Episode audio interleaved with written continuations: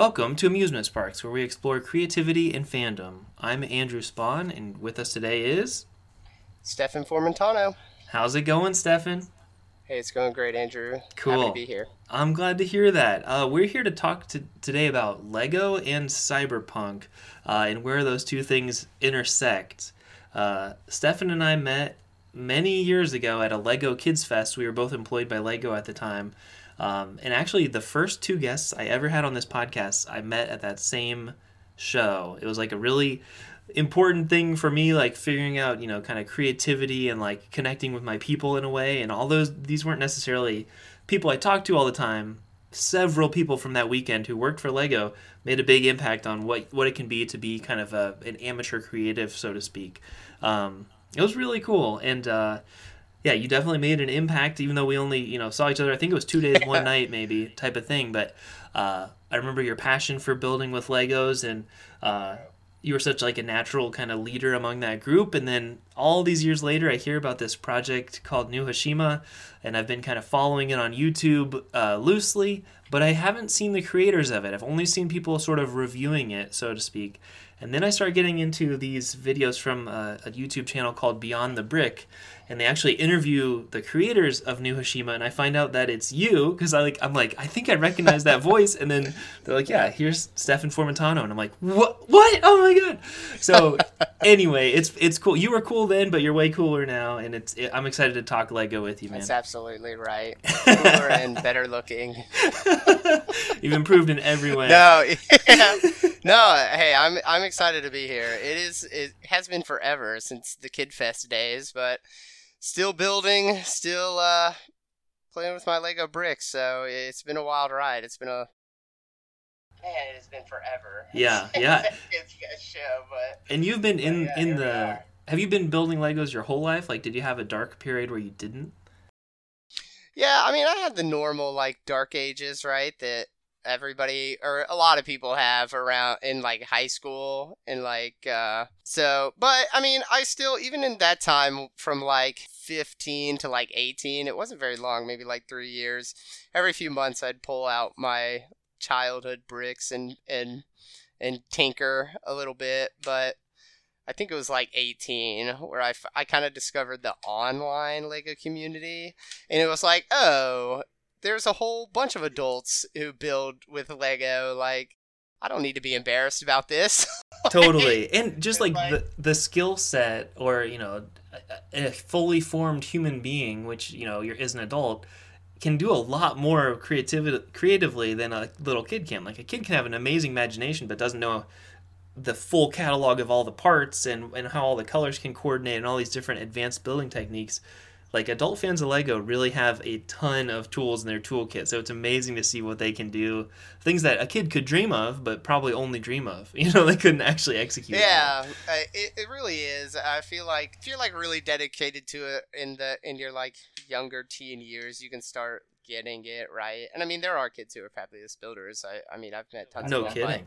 But yeah, I, I think it's more fun as an adult because you have just more resources to pour into it, right? So- totally more more available yeah money more and breaks, potentially you know, more a time more expos- disposable income, right? Right, So right. It, it's it just kind of it, it, it's like I said, it's just it's fun as a kid. It's a different kind of fun, I guess, but it's just like hugely fun when you're adult and you have all these resources and stuff. totally traditionally or maybe in your past were more of a castle focused builder do you Yeah. still identify that way or is that a thing of the past uh, It's kind of funny, like, because now in the community, I feel like people know me for the new Hashima build, right? Right. But prior to that, like 90% of the things I built were were castles. So that's how I discovered the online Lego community, though. Is I always liked castle when I was, uh, you know, a kid building. Those were the sets that I wanted, castle and. uh and um, so I just sir, I'm pretty sure I just Googled around uh, when I was like 18 or so, uh,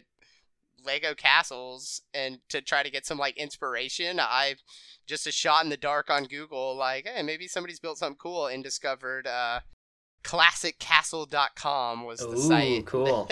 and so Castle, like the Castle AFOL community is almost like a whole nother community within the Lego community. So I don't know. I was just drawn to that um, early on, and I mean, honestly, for most of my AFOL, uh, you know, my time as an AFOL, I was building castles. So Yeah.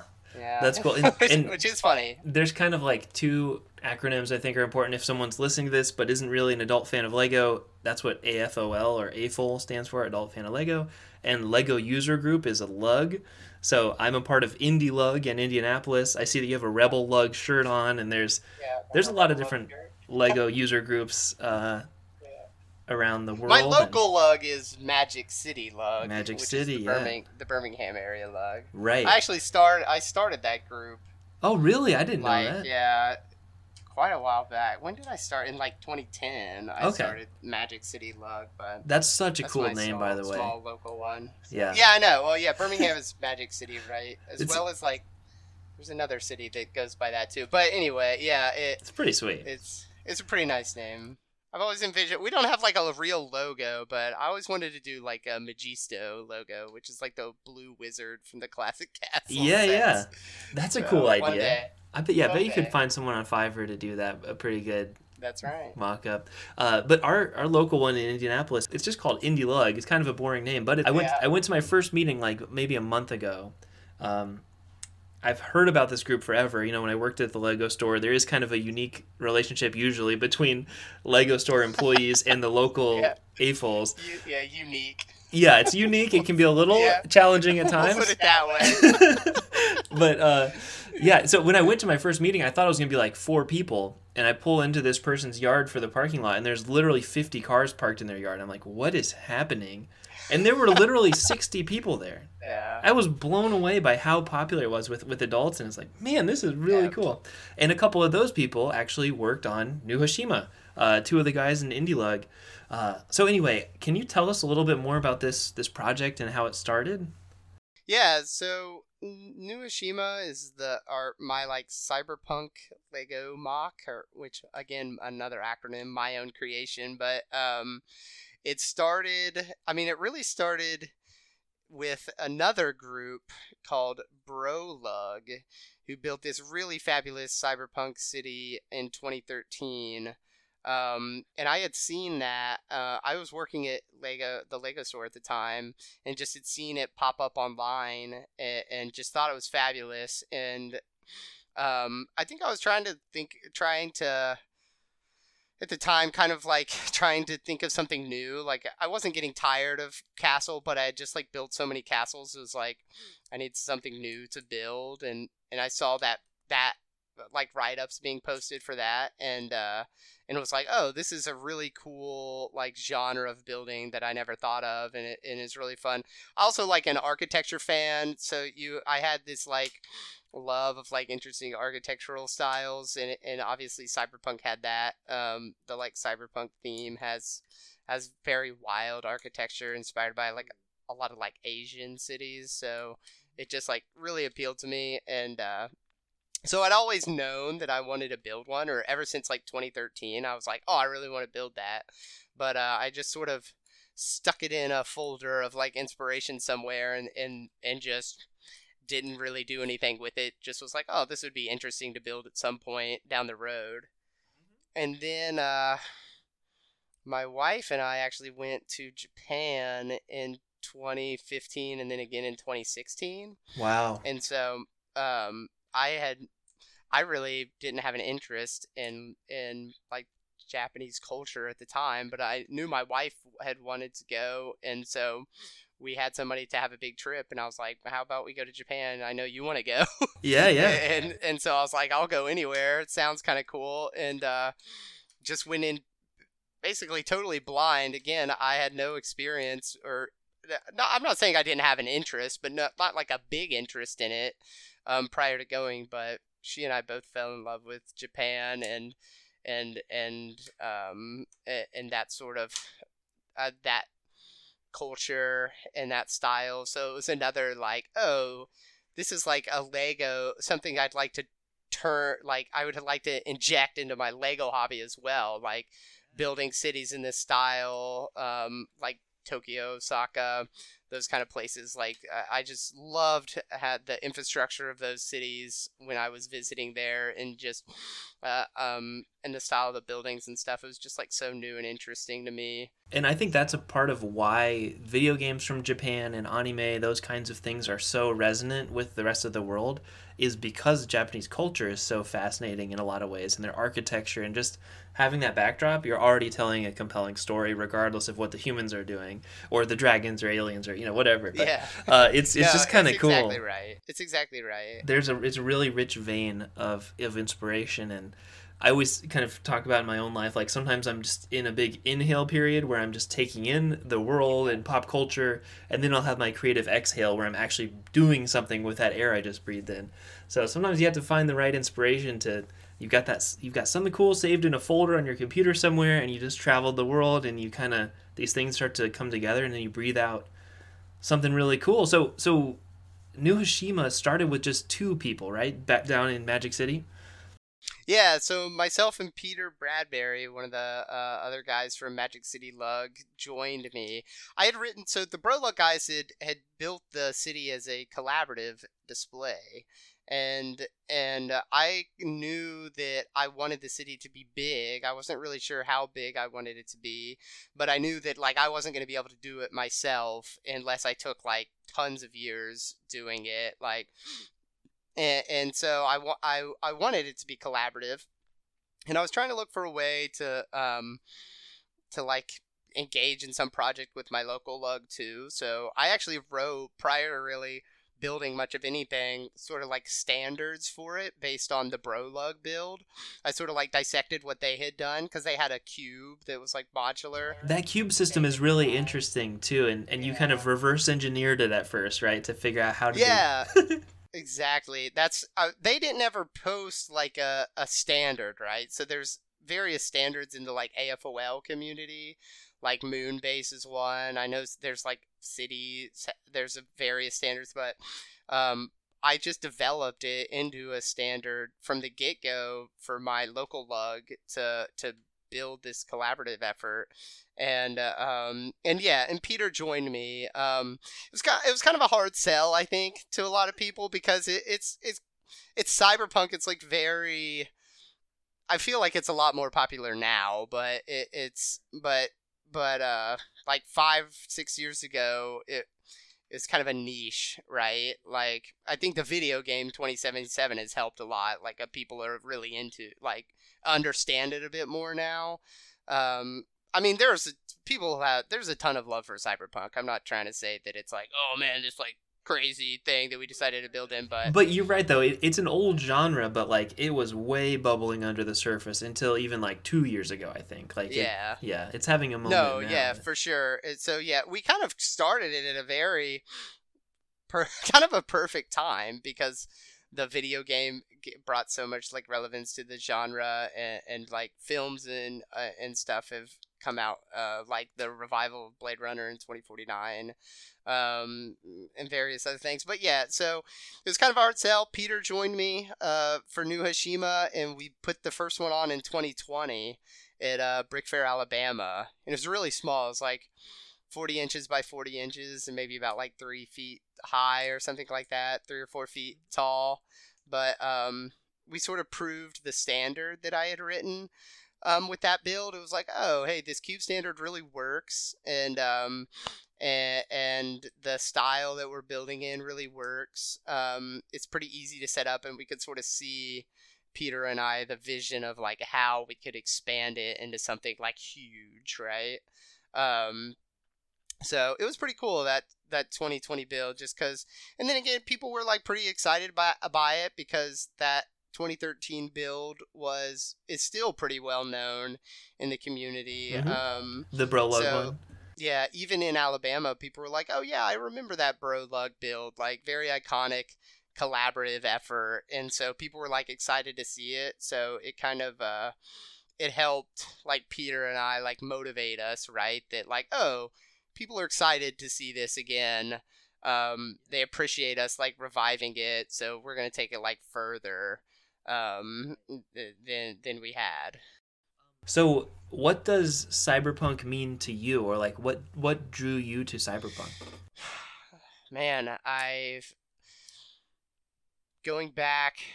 Hmm, what drew me to cyberpunk? I don't know. I just, I guess I just thought it was cool. it's like, it is cool. uh, yeah, it's just cool.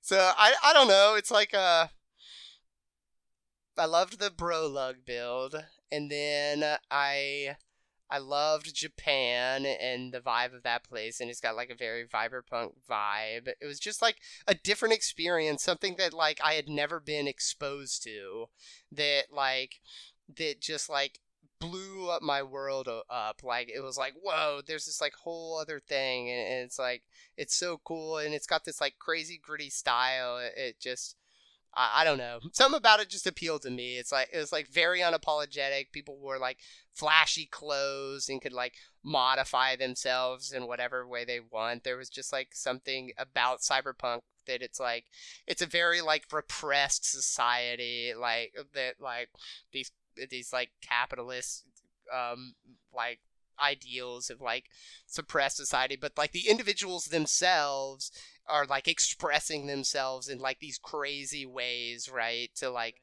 fight against that. Right. And it gets into some like transhumanism, like people have like implants and like cybernetics and it seems like yeah, self-expression is beyond yeah. what we live in currently.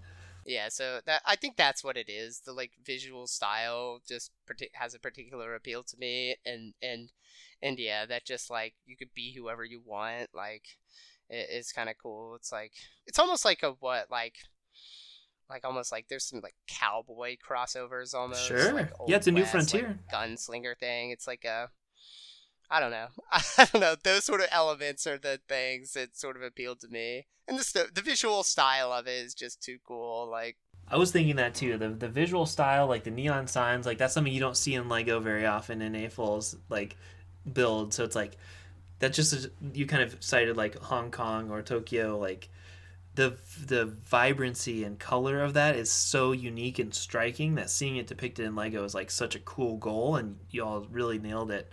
Um, yeah, there's there's another thing that I really like that I really um, when I built castles, I always built castles that had like interesting angles. Like I like like yes. German style castles that are like organically built into like a hillside. So when I went to so cities in the U.S. are like a grid system, or I don't know exact the exact. There's like a name for it where the roads run east and west and north and south, and it's like and but in Tokyo or in Japan, the cities are not like that. They're all crisscross, like these crazy angles, and like the infrastructure is like mind-bogglingly like complex. It, it's and and so cyberpunk cities are like that. So they they have all these weird angles, and it's not something that you think of Lego capturing really well either, right? So because Legos work on a grid, right? So it, it was something that I could apply my learnings from building castles in that style to to a different genre. So like New Hashima has that interesting like triangular center and then the roads don't all come off of its tray and the monorail weaves in and out of it. So it was it was just a way I could take a skill that I had from castle building and transform it into a different thing and that is such a crucial part of I think modern AFOL builds is it can't just be a grid anymore. Like if you're walking through a, a Lego show, you can totally see like, okay, well that person there's not a ton of imagination maybe or maybe that's me being a little close-minded or judgy or whatever but it's like if you just see a straight grid it's like i don't even want to walk over there like i'm gonna go to this one because everything's like at a cool angle yeah. or more intentional looking yeah I don't know. It just doesn't capture my imagination, right? Like, and and if I'm gonna spend years working on something like it, it certainly better capture my imagination so. And if it can't capture your imagination how's it going to capture somebody else's? Yeah and yeah and, and i don't really know why. I think those things maybe weren't like my initial draw towards cyberpunk. I, I uh, again New Hashima has become something like way bigger than what i imagined. It, it, it's just like uh, you know it worked. It was like oh these guys at Brolug did something really cool. I, I want to build something cool. Like that was probably the like the most honest like thing. It was like I want to build cool stuff. Yeah, it makes Cy- a lot Cyberpunk is cool, so so let, oh, let's build it, and it just sort of developed into that as as as the build was, you know, you know, it surprised us, Peter and I both, when we displayed it for the first couple times. It was like, whoa, this actually is really cool. like, so and so yeah, it just worked. That's awesome. There was a phrase that you used in a video that was talking about um defining cyberpunk as uh, high tech, low class, which I thought yeah. was like yeah, it's that's a great high tech, high tech, low life. Low life, the- that's it, Is that's the it. like tagline. That's like the easiest way to describe cyberpunk. There's also like a another thing like cyberpunk fiction is style over substance Ooh, is another yeah. way so that you could certainly um, describe that and that comes to the like flashy hairdos and, and modifications and clothes and stuff so cyberpunk is very like style style over substance and i think you can see that in the build so yeah high high yeah high tech low life it's pretty fun that rules. and do you know of, of other kind of large scale famous collaborative projects like that? I, it was the first one I had ever heard of. There's a bunch. I know um, Eurobricks did, does like a huge collaborative every single year um, at, at Brick Fair or Brick World Chicago. Okay. Um, there's another group, um, Wacklug in Seattle on West Coast, that has a whole lot of big collaboratives. So, um, uh, I'm trying to think of like there's a few specifically that I really love, but um, but the particularly Wacklug. There's one if you've never seen it. Um, it's called like Battle of the Mages, I think, and it's inspired by um, it's inspired by like the heavy metal magazine Nice. sort of style from the like 80s or Metal Hurlant, I think is what it's the French magazine is called, but but yeah, it's this really cool uh collaborative effort with these like wizards and magic and these different like lands and stuff. Look that up sometime because it is really cool. that sounds awesome. Yeah. It's not as icon- it's not as iconic as the is the Brolug one. Like that was just like a, such a huge collaborative effort. Um and and it's just so striking and like visually interesting especially i mean that was like 10 that was 10 years ago so is i honestly think that that build was just kind of before its time um by a lot by a lot but yeah but there's tons of uh, um iconic collaboratives out there and groups. I think the groups the Brolug is sort of set apart, like because the build is the thing that's so iconic, and then the other collaborative efforts, it it seems to be like the group is famous for do putting on large collaboratives, right? which is so special and that's something i found so like inspiring about both the brolug one and new hashima is the magic of collaboration and like what you, you can see what someone can build even if you had just pursued it as an individual project it wouldn't have the same level of magic and like uh, complexity as if it was this huge collaborative thing. So anyway i've just been so impressed by that magic of collaboration and i was kind of thinking is it inherently linked with cyberpunk which is kind of this you know dystopian gritty future where things are supposed to be inc- incongruous so it kind of feels like multiple different architects were building and different corporations took over different areas and like it feels like it's very highly evolved and a lot has changed and and so anyway it just feels like that theme is set up for massive collaboration in a way and it just seems like such a perfect fit to me Yeah, that's it. It it really is like there's a lot of reasons why cyberpunk works so well in Lego. Um, and works so well as like a collaborative effort too. Things like you're saying. I mean, if you have a big group of people working on something, you're going to get these different these different like styles and these different parts of the the theme that like appeal to each individual one and cyberpunk is like a genre it, it just like plays into that like individuality as but together as one big interesting thing. Yeah it's like an inescapable melting pot more so than just like an enjoyable like romanticized version. It's like oh yeah but what if that was like all encompassing and you could never find silence or darkness? Like every there's always light pollution. There's always advertisements everywhere and noise everywhere It's such yeah, a it loud just draw, style. It just draws you in. Yeah. And. I mean, like I said, I, I always wanted it to be a collaborative effort, just because I because I had sort of a vision and I knew I wasn't going to be able to achieve it without you know working for like years and years and years.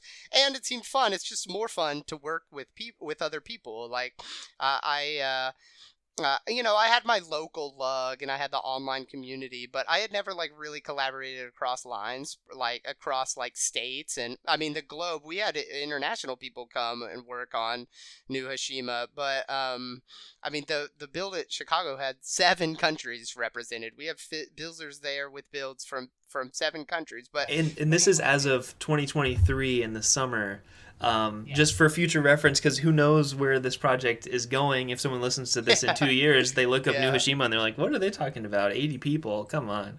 Yeah, now, yeah. So, but yeah, it, it just, it, I don't know. It, it's just worked out so perfect as a collaborative effort. I, I, you know, hats off to the Brolug guys for doing it first, and, and just uh, so perfect that it's worked out in such a great way to to be able to bring all these like builders together and, and, and you know highlight their individual style them being able to highlight their individual styles in the build too in such a cool way so The Um, video from this summer on Beyond the Brick is such a like masterclass in people uh, highlighting and spotlighting both their own builds, but also each other's builds, and saying like kind of pointing out the style and the specialty of each individual and like their special uses of bricks. And it is such a fantastic, absolutely amazing video to watch. I don't remember how long it is. It, I think it's like an hour and a half or two hours.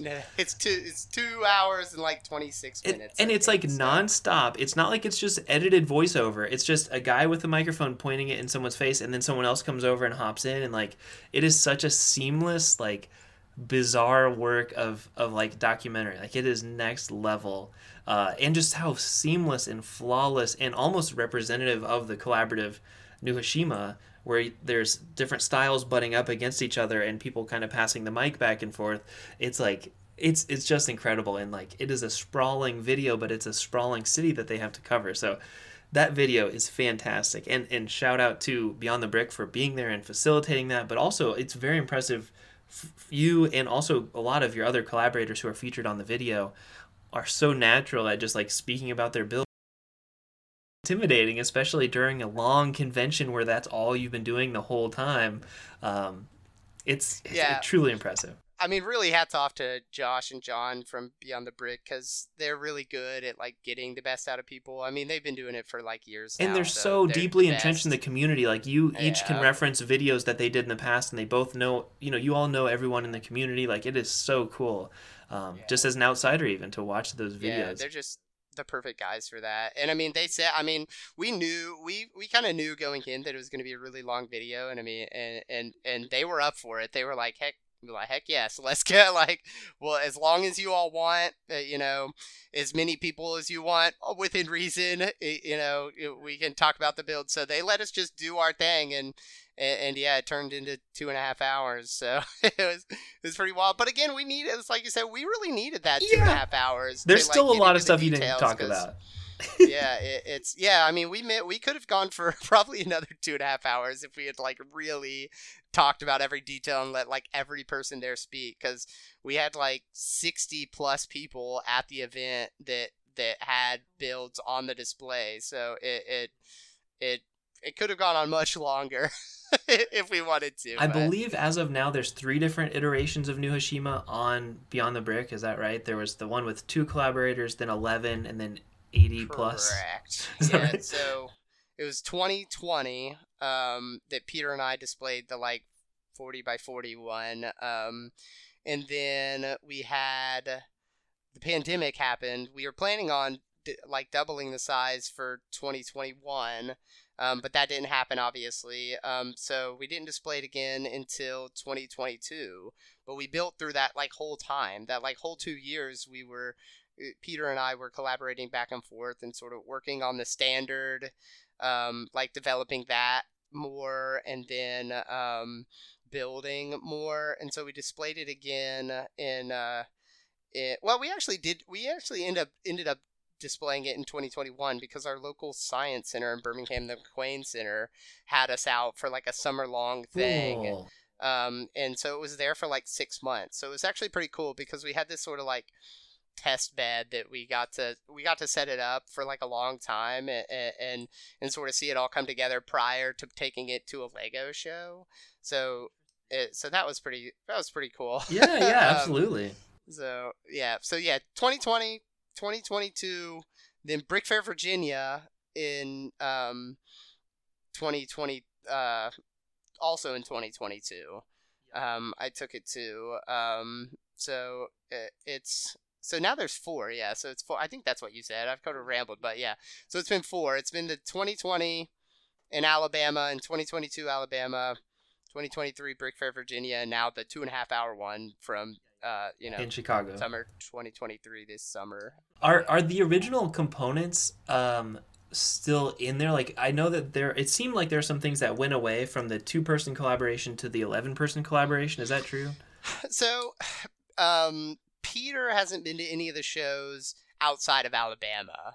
Um, so Peter's modules, uh, I took I, I took a couple of his modules to Virginia. Um, and but that was like 11 people and it was already pretty huge there so it uh it, it wasn't uh I it, I guess stuff got kind of buried, but yeah. So yeah, Peter has always lent me stuff for every show. So Peter's had some builds and somewhere or another um, on the build every single time. Um, but not his like big structures because um, he wasn't coming with, so I didn't I didn't normally borrow like the huge things. So it changes every time we set it up. Yeah, and that's what's so cool I think of of watching it. It's it's just like a natural thing that evolves over time. As more collaborators come in the city gets bigger and kind of the, it seems like the story almost evolves a little bit. Like there'll be no cars at one point and then suddenly there's a bunch of vehicles everywhere but there's still some mechs and then there's no more mechs anymore and it's like it's almost like playing Fortnite or something where like every year the whole map is totally different. there's still some components you might recognize, but it's like it's like uh, environmental storytelling basically even on accident by just like oh that guy wasn't at that convention so he didn't yeah. bring his pieces but it makes it makes for a really compelling build every time and makes each of those videos really fun to watch too. Um, even as a you know historical relic like wow look at what it was like at that point in time not knowing how big it was going to get. It's pretty cool yeah, so yeah, it, it's it's it's the modular system, the like modular standard that we develop is just like so easy to like mix and match stuff here or there and, and try new things and then and inviting new people on. So yeah, it it's been really fun watching it like evolve and, and seeing the different things. I mean, after the two and a half hour one, I even went back and watched like some of the old ones just to like get a grasp on like where where it's come from. And it is to it's totally wild. It's totally wild. it is. it's it's it. Yeah, and just like the scope of the number of of hands touching the thing makes it such a different experience. You know, it's like having a a small business with two employees versus having 80 people all of a sudden you have to think about all different like scopes of things to manage those people. And i know you said you even you started out before you even started building with kind of standards but you can also see through those videos how the standards have evolved to the point where in the two and a half hours it's like this is a well-oiled machine. They have all these different like standards and rules and guidelines and it's really fascinating to watch. Yeah i mean it, it was it was uh obviously a huge effort to bring that as many people on as we had in Chicago. Um, but uh, it, it was super helpful because I had developed this like standard, but once we got more and more people involved um, in it, it was uh, it, it, there was lots of like skills that came out that were able to like help improve the standard by like a huge margin because we had Lego Lego in general just tends to attract the type of like mind that's like good at that sort of thing i found like very like organized like very um like knowledgeable about like systems of organization too. So it was like they saw my standard document that i had been developing for like three years and then brought like a lot of like professionalism to it like because because there was some stuff in it that was just like a mess. Like i'm not a very good digital builder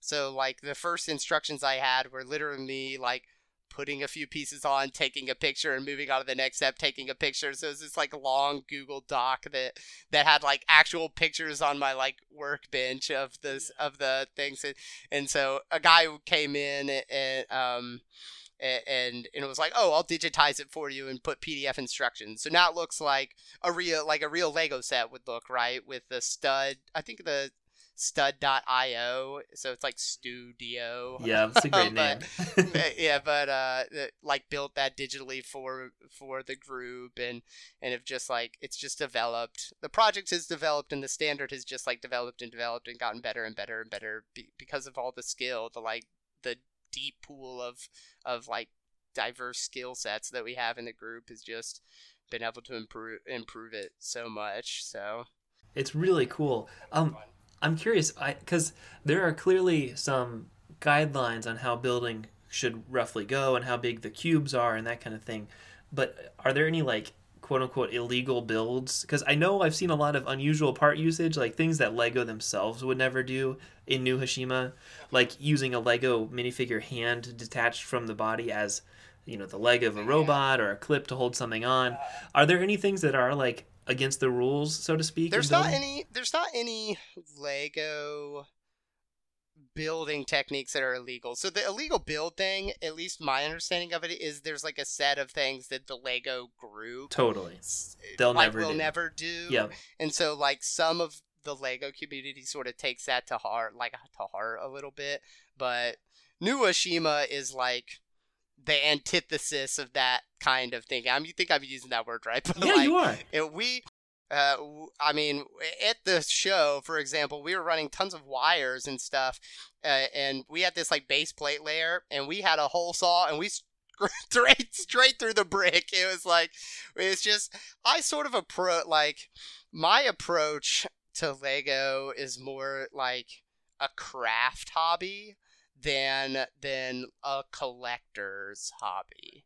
So like I don't mind using the Lego in any way that I that brings me personally joy. so it's like it, it's there's nothing that's illegal beyond like what I can think to do right? There i mean there's some things like something really expensive i probably wouldn't drill through just because there's like value in it but but yet we're not we're not about that at all. So there's nothing in the standard about like what you can and can't do with the bricks. The the like can and can't do's are around um keeping are around the um the like store the like story elements in the build, I guess. Like and, the like, Eden canon things stuff. that are happening. Yeah, because it's New Hashima, it's it's our own thing. Like we came up with it. It's a fictional city of like our own design. There's no like oh like one of the things in the in the standard is like the Marvel characters wouldn't be in the city. Like that's you aren't gonna see that. Like it, it's it, it's completely our own thing that so that those are the things that are like disallowed. But building, if you need to drill through a brick to to wire something, drill through the brick. There would be a point where it's like if you were cutting stuff to like create new elements, it would be frowned on. But it's not like explicitly written. But there's like an understanding sort of in the Lego community of like what's allowed and what's like not allowed. But it all comes down to like the rule of cool. Is it really really cool? then then you, then do what you want. But like if you're just cutting pieces to like make stuff fit or like fill gaps, we're gonna be like, nah, you need to try a little harder. It, it, or or we're gonna tell you that's another thing that's built into the standard is like a criticism um an openness to criticism it is anybody can give anybody else in the group criticism. It doesn't matter if there's someone who's just joined the AFOL community or someone who's been in the community for like decades and is like well known. It it, it was it's you know like I said, if somebody's cutting something, we're not going to be like, quit doing that. We're going to tell them, do this instead.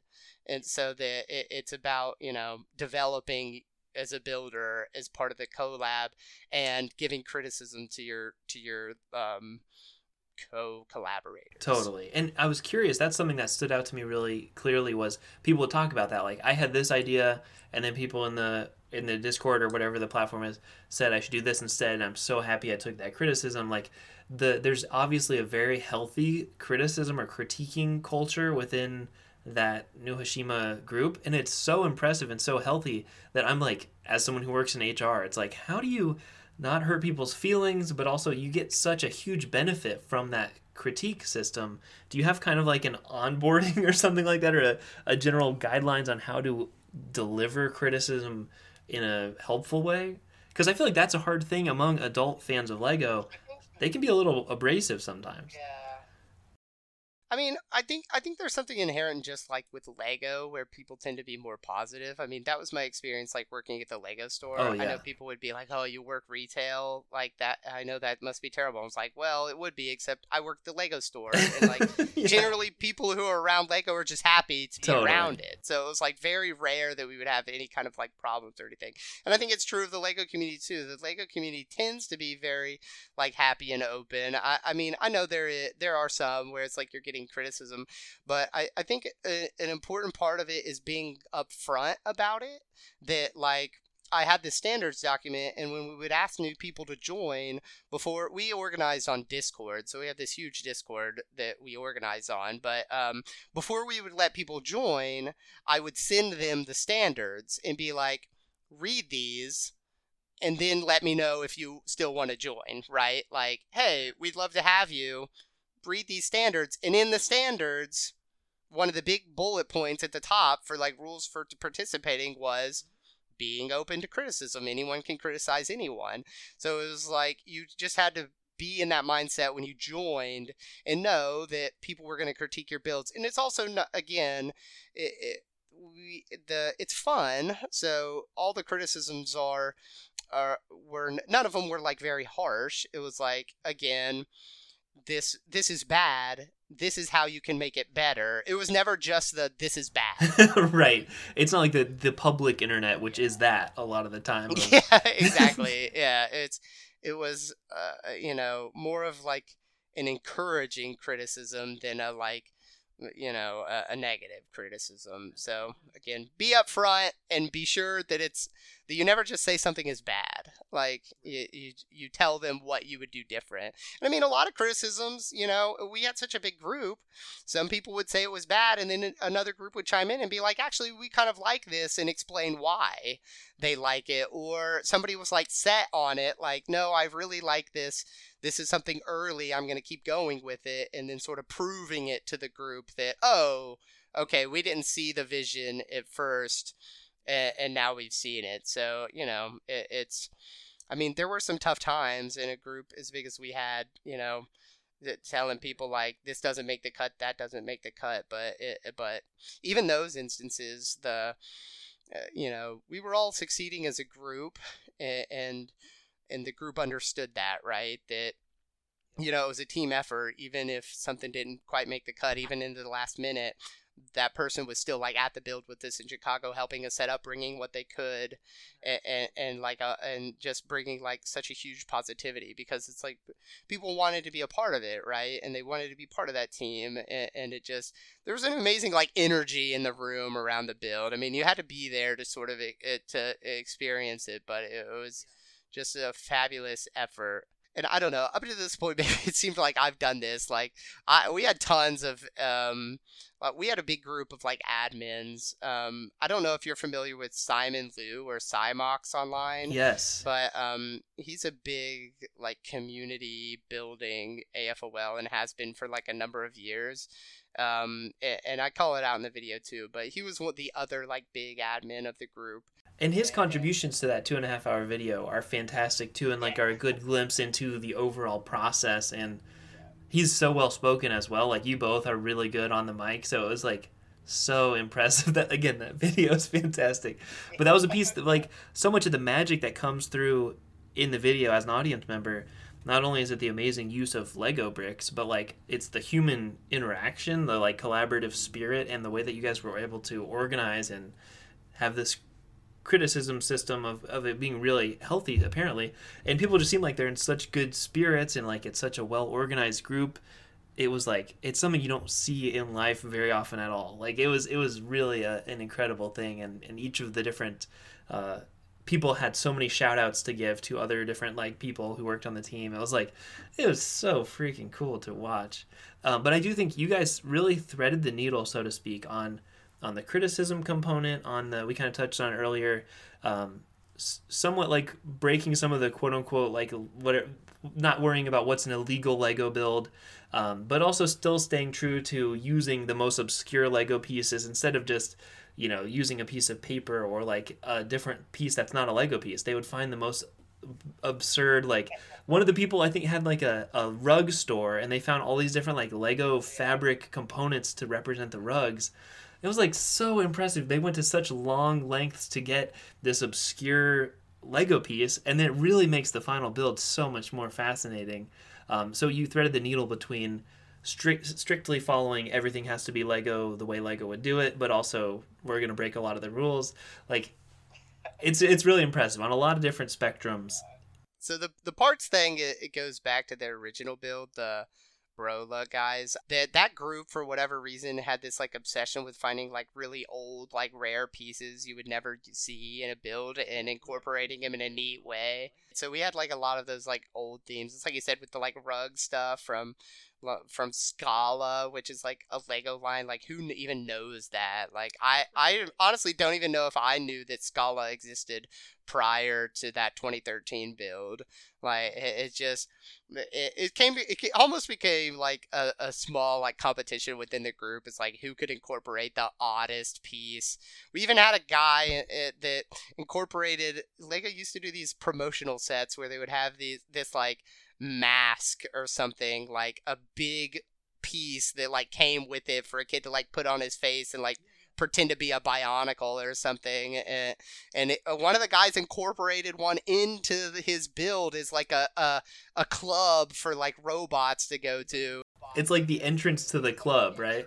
it's so cool. Such a wild, like, how could that ever work? But because of the genre and just because of the like energy in the group, it just it worked. Like, it looked awesome. It's just like interest is just just the wildest stuff that the guys. It is did. so cool. In the cyberpunk theme, you can use any color, any texture, and and just contextualize it within cyberpunk and within the rest of the build, and it makes sense. Like it Such a cool idea.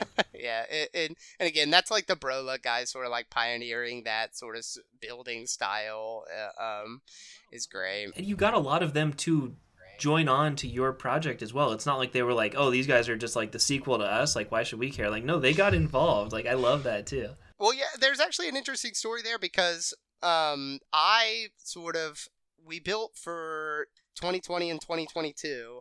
And sort of after 2022 in the Beyond the Brick video, a lot of them noticed it. Like, it was like, oh, like, and, I was really like, the, the Lego community has, um, has sort of a like vibe of like openness like you're allowed to like borrow ideas from people and like incorporate it into their build but the expectation is that you call it out if you do it right?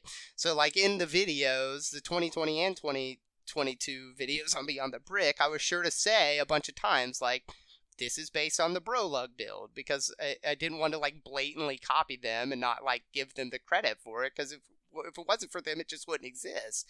But they noticed it, and they were actually planning an anniver- a 10 year anniversary build for 2023 um, and invited me. They were like hey you've done a great job with your city. You should come and build with us.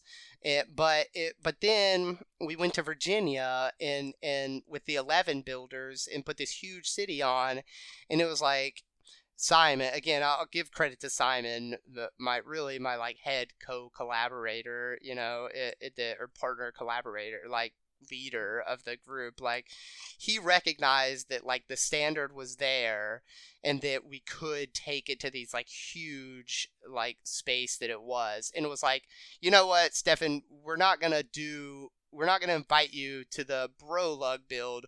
We're just going to build your build and, and, and, and, as the anniversary build, right? So so cool. It, it, so it was really cool, and and a big huge thanks to them. Uh, maybe some sometime they'll listen to this. Uh, it was awesome getting to hang out with them because we had.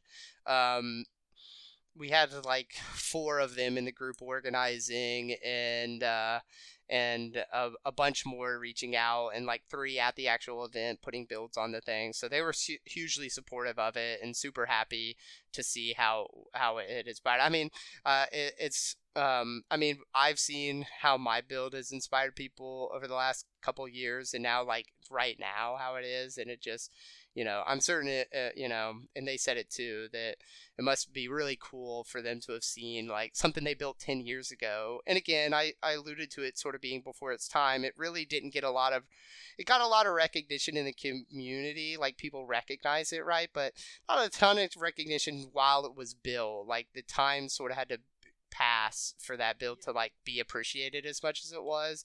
So it, it was really special for them to be there and to see what they had like their work and their like passion um, had, had turned into this huge thing. So it's really huge cool. Th- huge thanks to them. And also, it's so cool. You guys made these kind of like esports jerseys um, that you're wearing in the two and a half hour video, which is like such a professional touch and makes it look so much more fun and like energetic. Um, but having the Brolug emblem on there is a really cool touch too. Yeah, so we actually those jerseys. That was another idea of Simon. It was something he had like wanted to do for a long time, and it was just like the right time to do it.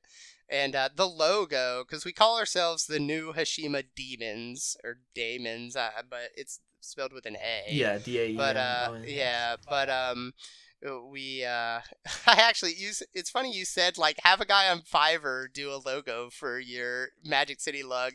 I actually got a guy on Fiverr to do that demon logo. Wow, we're it's trying a great to think logo. of like what what we could call ourselves. Yeah, when I tell people, they're like, "Holy moly, you got that on Fiverr! Like that's really good." It is really work, high yeah. quality. I actually paid two people. I, I or I commissioned two people and just went with the one I liked better because I I didn't want to risk. I, I don't know why I did I did that, but I was like, you know what, I'm gonna have two and then just pick the one I like. So two individual people on Fiverr did it, but that was the one I liked the most. Um, but yeah, it was cool. It was really cool how that jersey worked out. And then again, it was like just an energy. Like when you put the jersey on, you just like the you felt part of the team, right? So it was like we were all helping each other. There was like tons of people who showed up um, and, and helped, uh, and just it was just like a, an awesome thing. It was like we were all wearing the jersey. It looked cool. like it looked so turned cool. out so cool. Like it matched the vibe of the city, and it just it just played into the whole like this is a team collaborative effort. We're all succeeding together. We're all working together. It was just awesome. It's like how a sport franchise is so much more than just the humans involved in actually playing the game. Like the but literally the jerseys, the merch, the color scheme, the sound design, like those things make the sport franchise and make it so much more valuable than just those humans playing the game. Like it makes it larger than life and like something people can really grab onto. Um, and it's so cool. You guys have a merch store too. Like I always love that when I see some creator I love online. I really want to get some merch from them, and usually they only have like one or two things, and it's like, well, I'll just go on their Patreon. Like I want to give them money, but like I don't really want this stuff. you guys have legitimately cool Yeah. merch. It's awesome. We have like everything. Yeah. have shirts. I mean, I just went crazy on like Printify, just like putting that demon logo on literally everything. Might as well. Is, yeah. um, it but yeah, I mean, what do we got? Like whiskey glasses, uh, coasters, stickers. There's like koozies, onesies. onesies. Yeah, we had one of the Brolug guys had just had a kid, and so we made like kid stuff. I wanted my son. My son is three, and I wanted toddler shirts for him. All his little cousins have new Hashima shirts they wear. It. It's really funny. But yeah, it was just like a goofy thing. Like I, I mean, it was fun. It just. But yeah, the jersey particularly, and the shirts and the merch too. It, it just made you feel like part of something like bigger than yourself, and, and it was just so much fun. And, and and we're having those jerseys. We are we've already placed two more orders because New Hashima is like spun off into like more builds. Like there's gonna be a, a bunch of different shows. It, it's so we're, we're when we have like big shows, we've uh, been like redesigning the jersey with uh, the different lug group logos on them um, that are participating at that particular show, and, and we have some like sponsors. Um, they gave us like products um and, and, just like have been supportive of the build and they're on the jersey too did so. you get that mountain dew sponsorship yet? I haven't. I really want it. That's we have that like inside joke it's like an inside joke the like mountain dew chug and then yeah, the Mountain Dew like people on TikTok commented on the video, and uh, God, we, that was a huge hit in our Discord. we thought that was so funny. Two of those four Beyond the Brick videos feature at least someone just cracking open a Mountain Dew and like chugging it, and sometimes like in the middle of a sentence almost. It is really funny. Like, oh, okay, there's the Mountain Dew product placement. I honestly don't even know the origins of that joke. Uh, it's something Simon did, and then yeah, he did it there, and it's just become this like thing.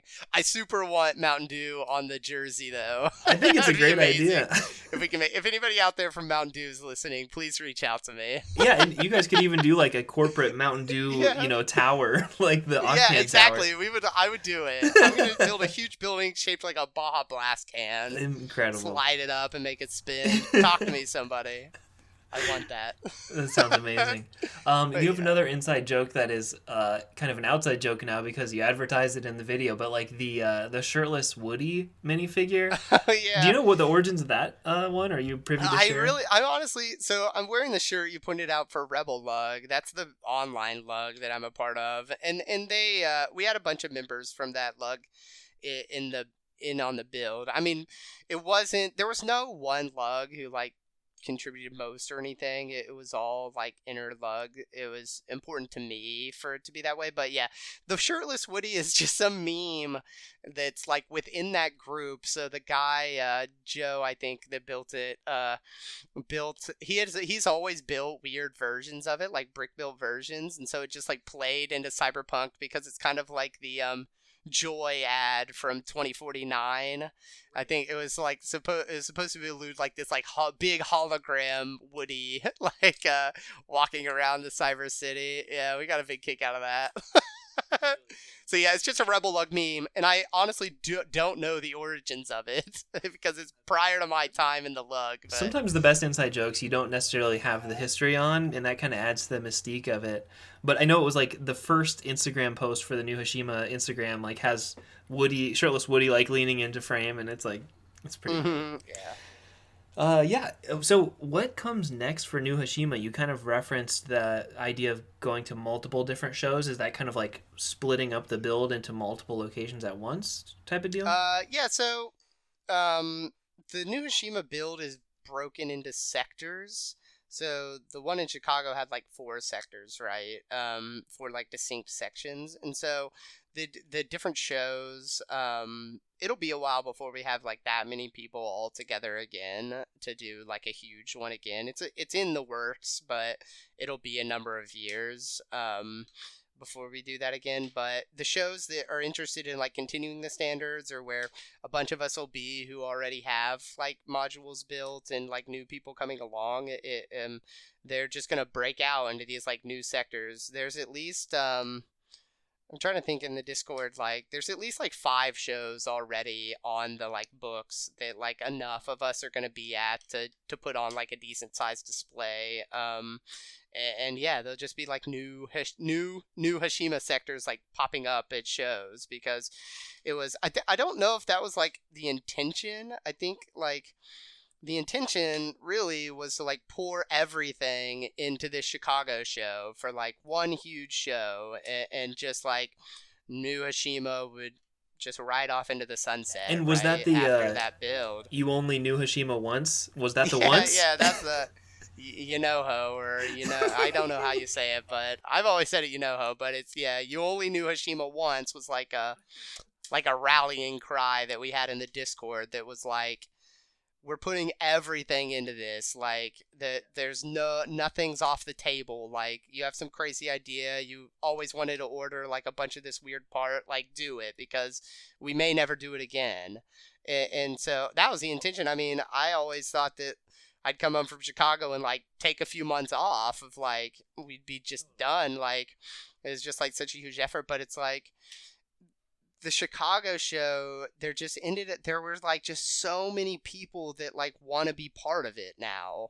That like, it, and it's just, you know, I think that some of us are burnt out. I mean, I I'm a little burnt out, but it but it's like how can you tell them no? Yeah. It's like when something's bigger than you, it's not about what you want necessarily anymore. You know, it's its own yeah, it's, entity. it's it's like you just we just can't stop now because it because just so many people want to be a part of it and and you know it, it's important to me now that you know that like spirit of openness and collaboration and stuff like continue on as part of the project. So it takes some a group of us you know simon and and mike will hoy who i haven't mentioned or mason or, or whoever. I mean we have new admins now too cam but it but it just takes that grouping like dedicated to like continuing it so that we can continue to bring people on and, and they can experience it too. So it, it's the future is new sectors at different shows um, and then eventually i think probably within like five years i would say we'll probably try to do another like huge one. But um it's just not something that can happen every year. It, it just it's just too much effort and too much money like to to to get a group like that together for for something so crazy and i mean it also i mean it, it's like a huge dedication have you been to many lego conventions not Like, many, no. I've been to a few, but never Brickworld Chicago. you're like kind of giving up the convention to be part of new hashima Because I mean, fans I know who went to that took.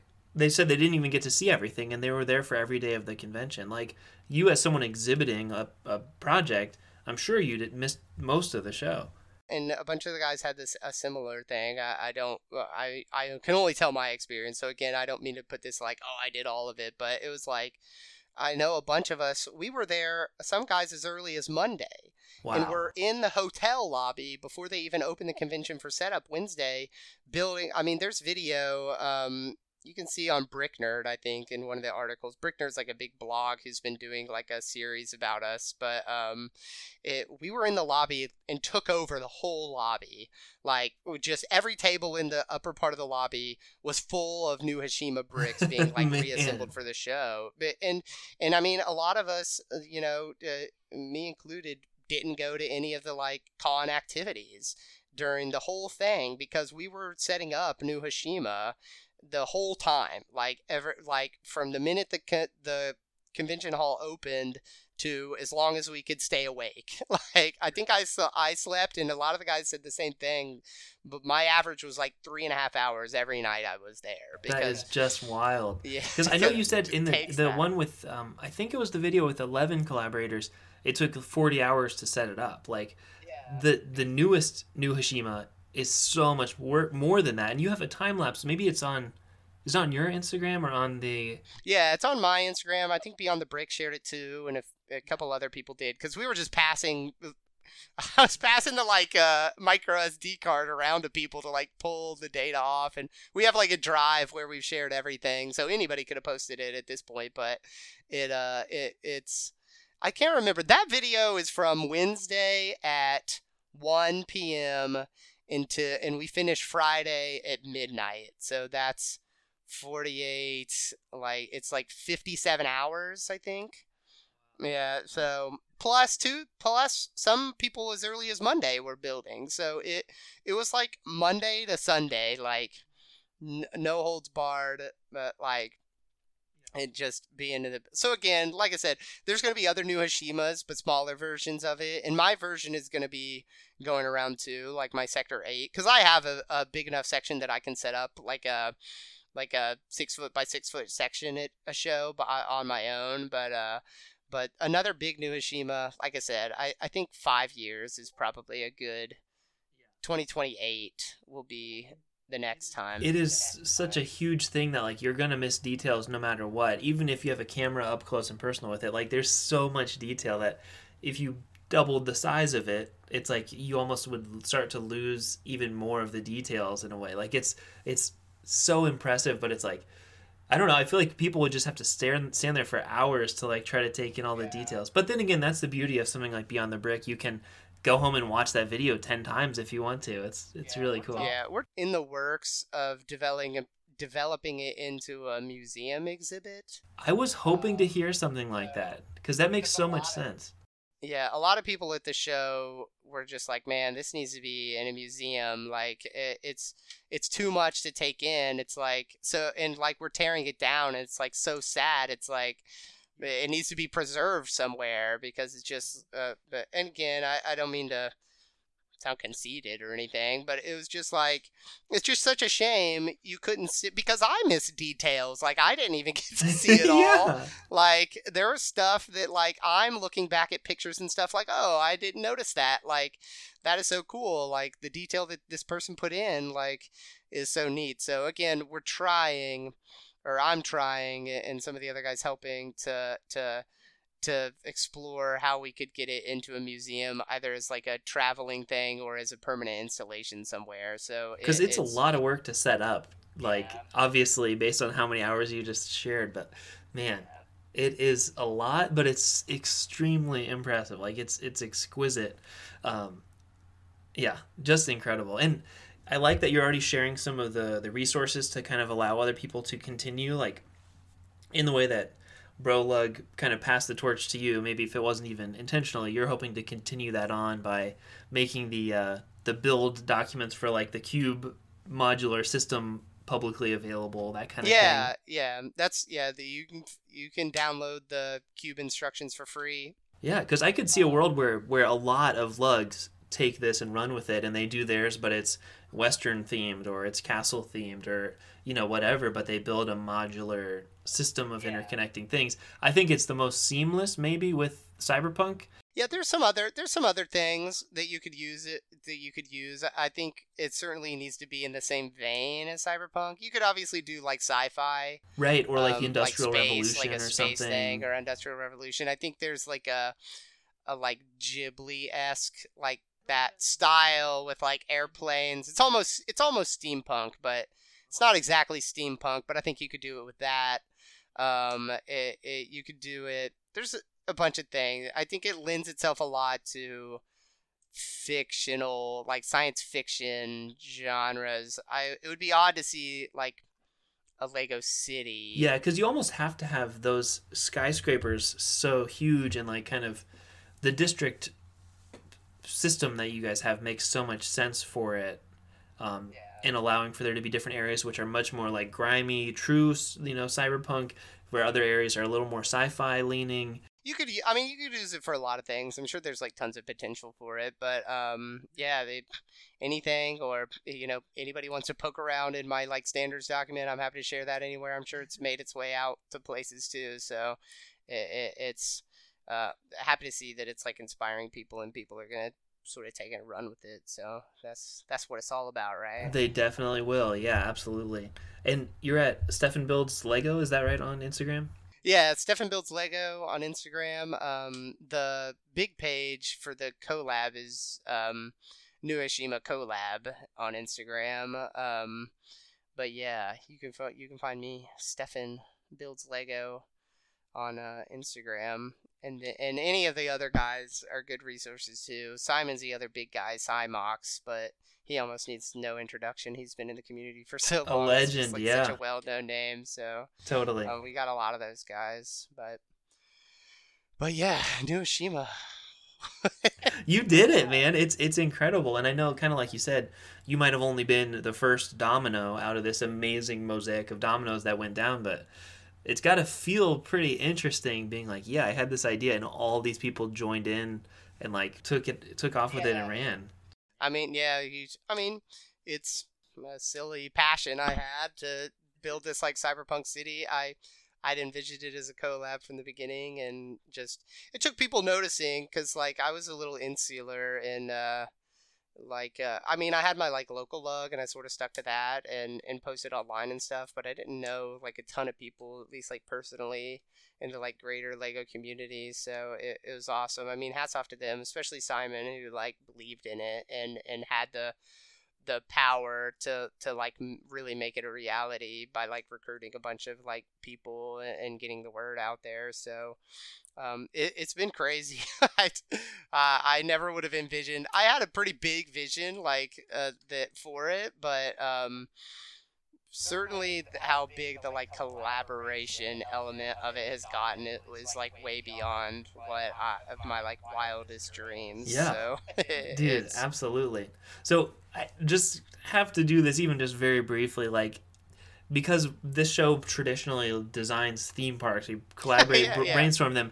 If you were minifigure scale, like if you shrank down, what part of New Hashima might you want to visit, or like what is a a cyberpunk experience you would want to have? I, it's not exactly a a utopian genre. You know, it's usually pretty dystopian. yeah it's pretty If you had to visit New Hashima, yeah if i had to visit new hashima uh, i mean if i was in a cyberpunk dystopia i guess um, i would be most curious about the like virtual reality like Yeah. that's like a common theme right so i'd want to go into the like the matrix is uh right well, Like- you're already there, so uh, your wish yeah, has come yeah true. exactly yeah i know yeah right so um so yeah that but yeah so yeah i would probably go to one of the like vr places Mhm. and and experience that yeah, be the VR coolest is things. I mean, such a there's some pretty pretty seedy places you could go in new hashima yeah, so, and that was the thing of you know on the topic of like illegal builds. Like a lot of the areas, I'm like, oh yeah, Lego wouldn't put that in a, set.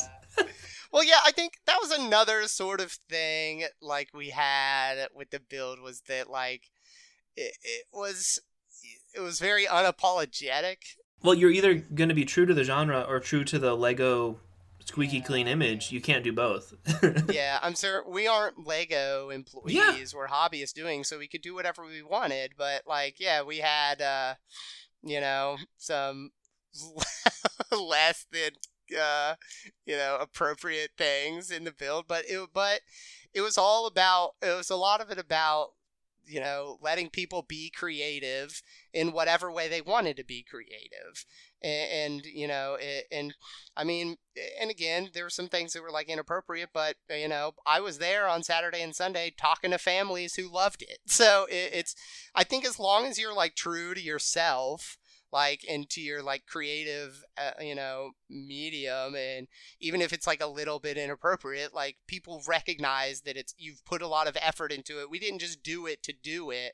We did it because it was something that an element that's part of the genre and was important to be included right? So it, it's we earned it basically you are a collection of human beings, just like kids playing with Legos are a collection of human beings, and they might have one minifigure shoot the other one. Lego corporate would never do that, of course, but that's how humans play. Like, so yeah, it, not at all throwing shade. It's a it's a fascinating component of that world because it's something you don't see depicted in Lego too often, but it's definitely part of the the AFOL community. Um, yeah or it can i mean be. it's the adult the adult lego community right so it, it's those adult elements are going to be in there yeah and it yeah a lot of the stuff the lego would never do but that's why it's so cool because you know we can do that like Mhm, mhm. so it, it's um it, it's pretty special but yeah i don't know i think i would go into the vr uh, Yeah, man. I'd try to check that out and experience that because it's the thing that's like most, the most like unlike what we are living. I feel like it's the the like sci-fi part of it, right? Because we have uh, a dystopia. Yeah, I mean, already, in like, a lot yeah, of ways, right? yeah. So- And and ideally, hopefully, in each of our homes and our safe spaces, it's not like a you know cyberpunk place, but there's places on planet Earth that are already like that, so it's not really much of a escapism. Um, but I'll yeah, do that. I don't, I don't know what else I would do. I guess we had like elements of like uh I think we called it intersolar travel or like to try to distance it from sci-fi too much or from like space too much. But yeah, I guess I would try some like space stuff. yeah, going into space would be pretty hitch cool. a ride on a flying taxi. We had some like uh flying taxi stops and stuff. I think that would be pretty cool to experience. There are some really beautiful components or areas of New Hashima that I think would be so cool to walk around. Um, the ones that are a little bit more sci-fi or like uh, gentle, smooth, Mhm, fun, yeah. just beautiful areas. Like even seeing that humongous uh, projection, uh, holographic uh, shirtless Woody would be such an amazing Yeah, thing yeah. to see in real life. Like, yeah, it'd be awesome. Yeah, I think yeah. Uh, honestly, yeah, I would just walk around and take it all in. it was another thing that's like kind of important. That was important to us is like you could like logically see how a minifig would traverse the city, right? So it was it's something kind of cool that uh you know that took tremendous effort from the team of like planning where everything connected and like where walkways would be and like full stairwells that span the different sections and stuff. So yeah. And that was a repeated thing. So many people who made apartments the apartment the door actually went somewhere which is completely unnecessary but so many people again and again did that it's like you they're not alive they don't need to be able to walk into each apartment yeah. unit but people did that that level of detail is is a fun thing and yeah. hugely important to us that that the logic be there of like traveling so yeah, if you were a minifig, you wouldn't have that much trouble yeah. actually walking uh, the full city. You could you could make it to every single spot in the city in my mind there's a few spots i think you'd have to spend a minute your if you have the right security clearance and you work for the right corporation probably yeah but yeah it, it's it was really cool. I don't know. Yeah, what else? What else I would do? What would you do? Yeah, you said you'd go to holo- holographic Woody. Yeah, just like taking in the sights would be cool. Um, but most of it I wouldn't really necessarily want to live that world. Some yeah. of the food and drinks do look really good. There you go. Uh, so that's always a component, and and I'm always a huge fan of water, um, and just the water. Like I know it's kind of dystopian, but your the waterfront is really beautiful in a lot of spaces, and it feels, you know, cyberpunk and run down, a little grimy, um, especially in that kind of like uh, it, yeah, in a lot of different areas. Honestly, it seemed like oh, I, yeah. that water's probably really nasty. But like the Brolug one had like this dark green transparent water, and that looked so much grosser. Yours is a nice blue color. Yeah, the blue it was it, that part was available on Pick a Brick walls when we first started, so it's why it's blue. But it also was like a good differentiation between like mine and and the Brolug group that did the green uh, tile. Also, they only they did the green because it was also on the Pick a Brick wall at the time. Um, so, but it played well into it. But I, I think the story sort of goes is like that the that whatever they like artificially dye the water blue like uh, the lore reason for it being blue is that it, it that it's not actually blue it's been like dyed yeah like at a mini golf course or something you see that all the time like this fake blue water. Yeah exactly.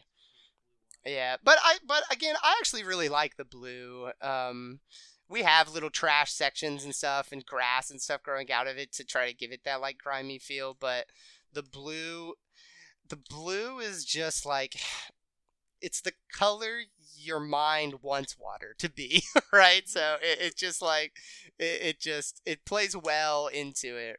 But it looks really good, and it's a part where it's like if there was a lot of detail or tons of boats everywhere, the whole build might be too much. But like yeah. having some negative space or some rest in the music makes it more enjoyable. For sure. So yeah, but there are a lot of pretty little scenes like where if you just like I don't know. I could see someone making like a lo-fi beats video, and it just is shot from different angles within New Hashima of like this. It's it's got some cool vibes, especially with all the lights off. Like, um, what was that feature called at at um, Brickworld Chicago? World of Lights is what it's called, where they turn all the lights off. What's it yeah. called? World of Lights. World of Lights, yeah, and that is such a cool thing to see on YouTube. Yeah, that's that's the best part of the of the whole weekend, especially for New Hashima because we just put so much effort into lighting it. But um, which is another thing that a lot of good collab- collabs have done in the past, but like not like New Hashima. Yeah, that's like next level. The amount of lighting intricacy. Yeah, and and again, the Brolug guys inspired that because they did a lot of good lighting too, you know.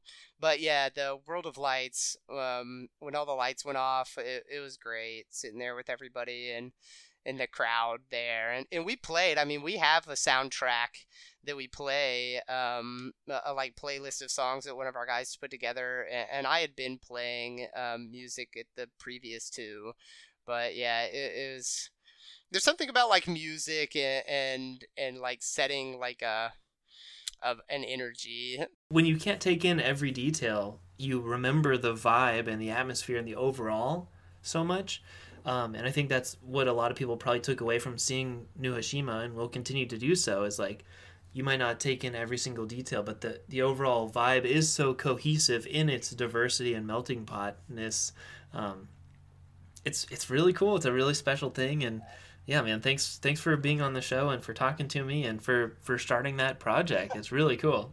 Oh yeah, you're welcome. I was gonna say one more thing. It, it's like the vibe, right? Uh, um, uh, hopefully you're not getting tired of me rambling on. No, this is wonderful. I'm proud of it, but yeah, but uh, yeah, there's something about it, right? That it's like you say, it's like a weekend, and you can't take every detail in. That it's that the whole thing is what you're taking in, right? That and you get to see those little scenes and dig in deep for a little bit and see the little things, but there's like there's something about like all these builders who put so much effort and then like somebody's build got like shoved in the back somewhere and you can hardly see it and it's like uh, to people who are like not involved that it's like whoa like y'all are crazy like there's detail everywhere like it's you and and you know and that's another thing like you have to tell people up front it's like your stuff might get buried you might not miss you might miss it but you have to build the detail in it. Like because because you want people to lean over and look and like discover something that maybe nobody else has seen so it, it's it's a wild ride. World of lights is the best part though. It is so cool, and hopefully everyone listening to this will go look up the YouTube channel and uh, uh, Beyond the Brick, and then also follow you guys on social media.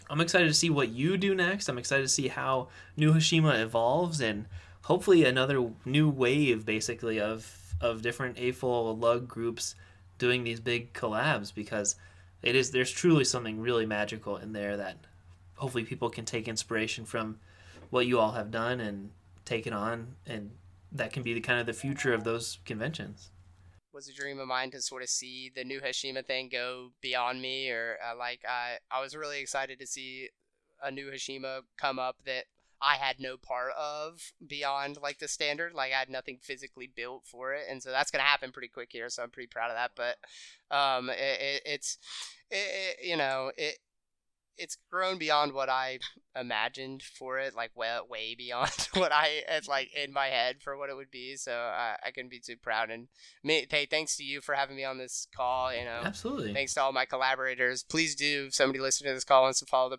follow the process of it. Uh, we have like our shared account, New Hashima Collab, um, on Instagram. My own is Stefan Builds Lego.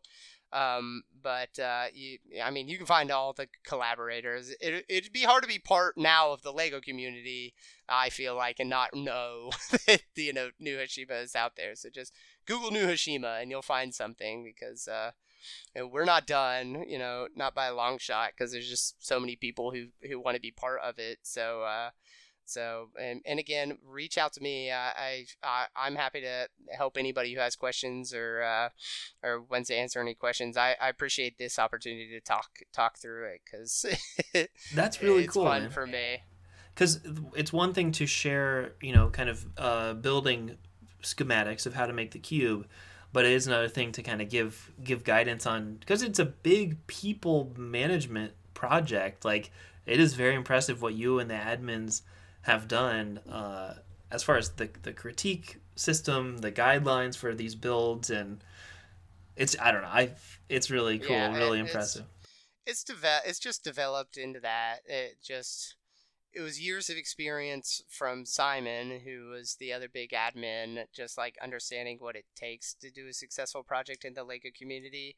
And then it plays into sort of like my experience with Lego. So, like, I had like really bad like imposter syndrome for like the longest time, and and and I I wanted New Hashima to be completely open so that there was if there was anybody in the community who might feel like isolated or like not part of something they to be part of new hashima you don't have to be part of anything. And you don't have to live anywhere in particular. You just have to raise your hand and say like hey i want to build. You have to follow the guy like you have to be open to critique and, and you have to you know be willing to you know do the rules right? You have to embrace the values of openness too right that that the group has but those things are easy to do. You don't have to be part of a lug. Like i am a part of a couple lugs but it was like you know anybody sitting in, feeling isolated from the community can be part of this huge community that's building fabulous stuff. Like you just have to say i want to.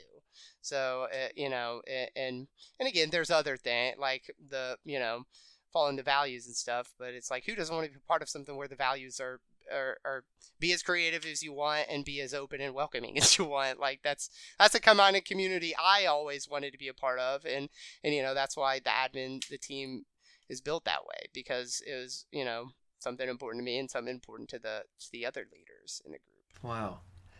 Thank you for sharing that. That's really cool. And that, yeah, that's meaningful and it's such a cool way for people to connect and it's a lot less uh, stress on the individual artist if they're one of 80 you know yeah there you go yeah. where i feel like exhibiting by yourself at, at a lego show would be pretty nerve-wracking because people are just going to be there just looking at your thing and asking you questions about it it's like New Hashima you you're part of a mosaic so yeah, it, it's it was really fun at the show talking, and it's also fun that you have eighty people because you can take breaks and stuff if you're tired. yeah, right. There's always somebody in a jersey standing around that would be happy to like step in for a few minutes and and chit chat. So it is it was so great. What a cool experience. I'm still processing it all. I bet. Uh, so it, it's it's really fun. I can't wait to see where it goes and, and to bring more people on too. Absolutely, man. The next time you have another big, huge, everyone combined one, like that's going to be such a different world, and it'll be so cool to see what you know looking at all these past videos in sequence is like several years from now because right now it's already really cool to see how far it's come. But uh it, yeah but it could really continue at the same pace from here. It's it's crazy. It's huge we aren't we aren't done yet, so we'll we'll see where it goes. I, I can't I can't wait to reminisce again. Maybe we'll chat again in five years. I would love that. That's a great idea. Yeah, we can say, man, we were such children then in 2023. And th- thanks for having me, Andrew. And uh, you know, if any of my team are listening, thanks to you guys too. It, it's um, uh, been been awesome, and, and I can't wait for more. Dude, thank you so much for being on the show, Stefan.